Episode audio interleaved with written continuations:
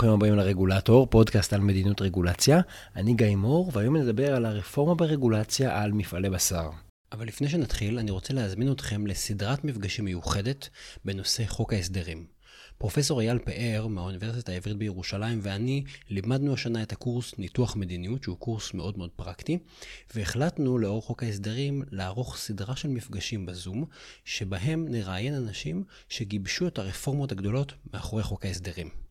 אז אחרי מפגש אחד מוצלח בנושא הרפורמה של חוק ההסדרים בנושא החקלאות, אנחנו כנראה נקיים מפגשים נוספים. אם זה מעניין אתכם, אני ממליץ לכם להיכנס או לעמוד הפייסבוק או לאתר regulator.online, יש שם את כל הפרטים, אנחנו נפרסם שם את כל המפגשים שיהיו. ועכשיו בואו נדבר על הרפורמה בפיקוח על מפעלי בשר. יש שאלות שתמיד חוזרות כשאנחנו עובדים על רפורמה. למשל, אם מדובר על מפעלי מזון, אנחנו בטח נשאל איך צריך לפקח עליהם, מה בדיוק היה התפקיד של הפקחים ומה הם יעשו, איך אנחנו מייצרים מקסימום פיקוח אפקטיבי עם המשאבים המוגבלים שלנו. אתם מבינים בטח איזה שאלות רצות למי שיושב על רפורמה מהסוג הזה. רפורמה שבוצעה לפני שנתיים בארצות הברית עונה על השאלות האלה בצורה מאוד מעניינת, וזה גם סיפור ששווה לספר אותו, כי הם עשו שם שינויים לא מובנים מאליהם ויש להם כמה פיצוחים מעניינים. נתחיל בהתחלה. בדצמבר 2019 נכנסה לתוקף רפורמה שה-USDA, משרד החקלאות האמריקאי, החליט לבצע ברגולציה על בתי שחיטה.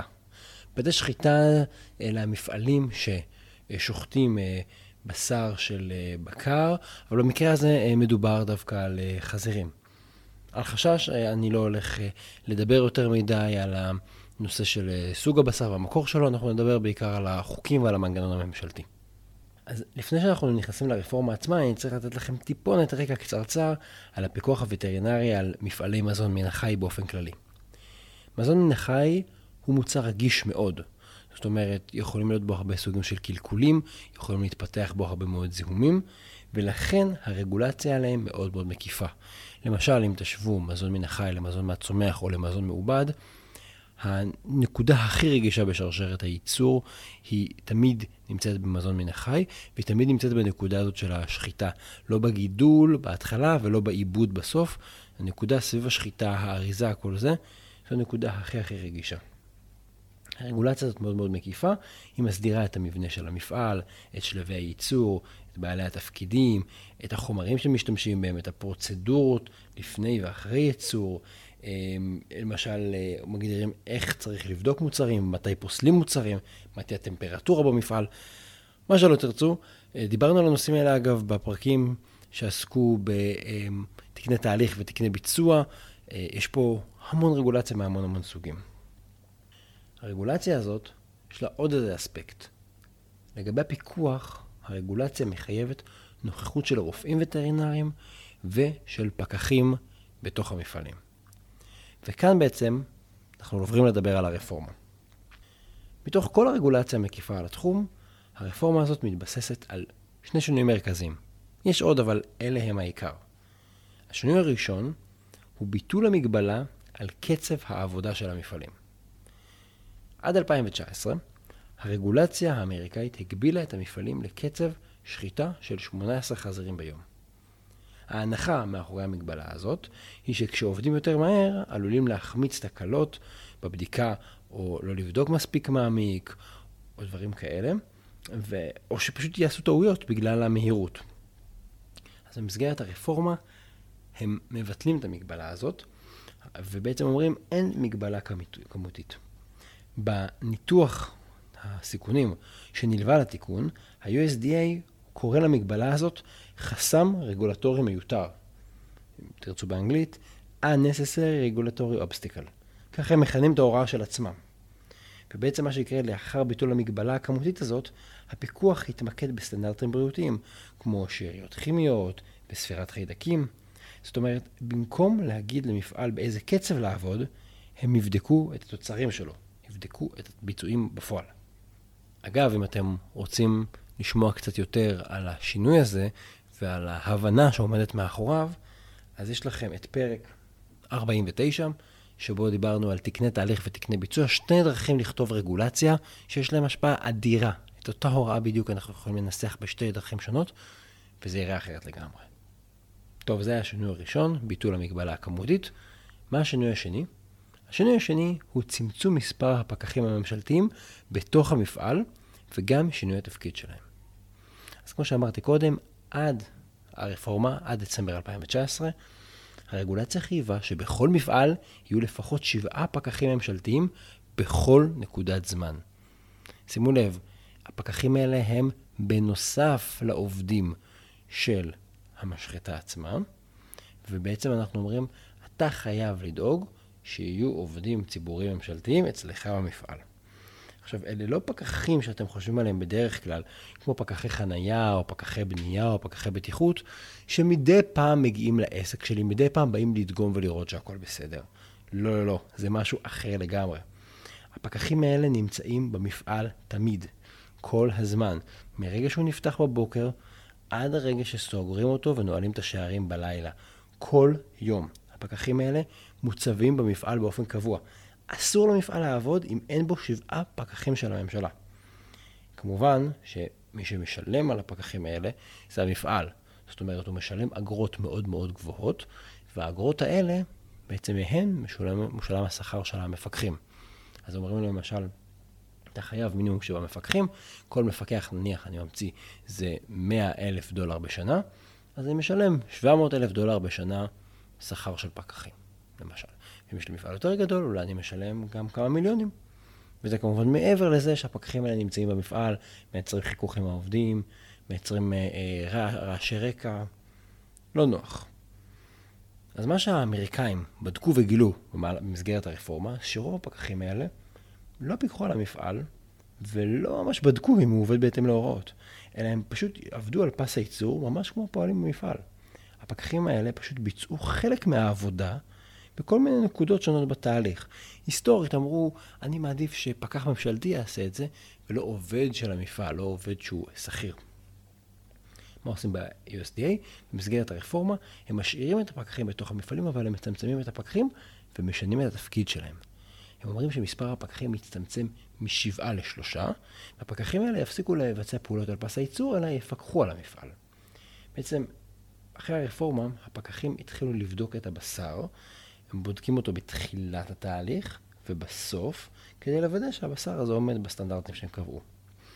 מנהל היחידה ב-USDA שאחראית על הנושא, ה-Food Safety and Inspection Service, שנקרא FSIS, הוא אמר ששינוי התפקידים יאפשר לפקחים לבצע פעולות שישפיעו באופן ישיר על בטיחות המזון, וגם לפקח על נושא רווחת בעלי החיים.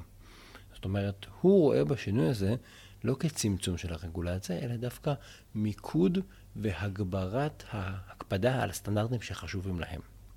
כמובן שיש פה גם צמצום שהוא מתבטא בחיסכון עלויות למפעלים.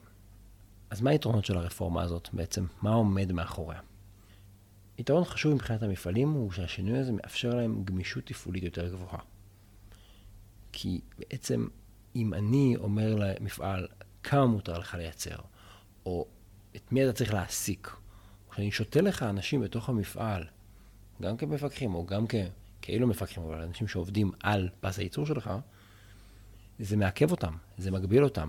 זה לא מאפשר להם לשלוט לחלוטין על התהליך. הממשלה מתחילה להנדס להם ולנהל להם את התהליך. הרפורמה הזאת תאפשר למפעלים לאמץ שיטות עבודה יותר יעילות, יותר מודרניות, הם יוכלו להתקדם. כמו שאמרתי קודם, השינוי הזה משמעותי כי המפעלים היום נושאים בעלות הפקחים. הם משלמים אגורות וכל מיני היטלים לממשלה, שמממנים את השכר של הפקחים האלה. חוץ מזה, השינוי הזה גם פותר כל מיני בעיות עקיפות. נניח, אה, כשבתוך מפעל פרטי מסתובבים ועובדים כל מיני פקחים ממשלתיים שהם לא עובדים של המפעל, הם לא עובדים אורגניים, הם הגיעו מהממשלה, זה יוצר הפרעות, זה יוצר חיכוך, זה יוצר רעשים, זה יוצר ריבים. דמיינו שבמקום העבודה שלכם יסתובב באופן קבוע מפקח ממשלתי, שיכול גם לעצור את העבודה או לחלק לכם דוחות. והוא גם עושה חלק מהעבודה בעצמו. אם אתם למשל עובדים בהייטק, תחשבו שחלק מהפעולות של ה-QA, בדיקת האיכות של התוכנה, וחלק מהפעולות למשל של עיצוב חוויית הלקוח של המסכים ה-UX, מבוצעים על ידי פקח ממשלתי, והפקח הזה חוץ מזה הוא גם מסתובב מדי פעם ונכנס לחדרים, נכנס לישיבות, בודק מה קורה, פתאום אומר, פה התקבלה החלטה לא טובה, אני נותן לכם פה דוח, פה לא הקפדתם מספיק על אבטחת המידע, עוד בשלב התכנון או התכנות, ואני נותן לכם פה דוח או אזהרה. זה מאוד מאוד לא נוח. זה יוצר חיכוך, כמו שאמרתי, זה דינמיקה בעייתית, זה, זה מפריע לשני הצדדים. קשה לעבוד ככה.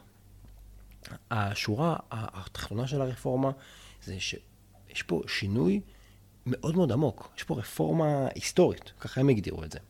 כי בעצם הרגולציה הזאת, היא לא עברה שינוי משמעותי יותר מ-50 שנה. לא, לא לעיתים קרובות אנחנו עושים שינויים שהם כל כך כל כך מעמיקים, כי זה לא רק השינוי הטכני של מה אני דורש, יש פה שינוי תפיסתי, שרגולטור אומר, על זה אני מוותר, אני לא צריך את הדרישה הזאת בכלל.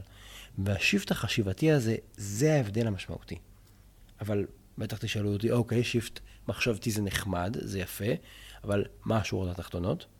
אז הרפורמה הזאת תחסוך לציבור האמריקאי 50 מיליון דולר בשנה בעלויות הציות הישירות, ולממשלה היא תחסוך 6 מיליון דולר בשנה נוספים בעלויות אדמיניסטרטיביות של המערכת.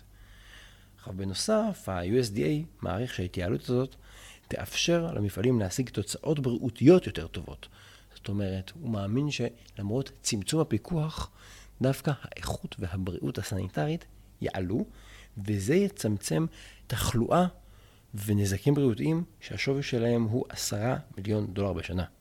זאת אומרת, אנחנו מרוויחים 50 מיליון בכיס של הציבור, 6 מיליון בכיס של הממשלה, שזה בעקיפין גם הכיס של הציבור, ועוד 10 מיליון דולר בנזקים שאנחנו מקטינים אותם.